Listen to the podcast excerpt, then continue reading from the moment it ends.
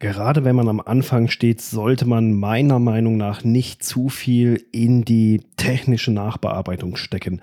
Zu oft ist es leider so, dass man sich da technisch zu sehr verhaspelt, YouTube-Videos schaut, Anleitungen liest und dann hört man da, ja, dann kannst du auch mit dem Kompressor, mit dem Equalizer kannst du deine Stimme noch mehr pimpen, etc., dass sie noch besser rüberkommt.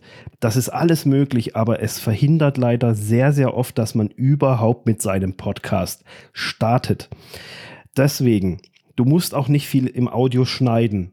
Konzentrier dich bei der Aufnahme, sei fokussiert, sei beim Thema, mach dir einen guten Leitfaden, mit dem du gut zurechtkommst und dann brauchst du da auch gar nicht viel schneiden. Selbst wenn du mal ein M drin hast, einen kleinen Versprecher, dann lass ihn einfach drinnen. Die ersten Folgen, die müssen nicht perfekt sein, auch die späteren nicht.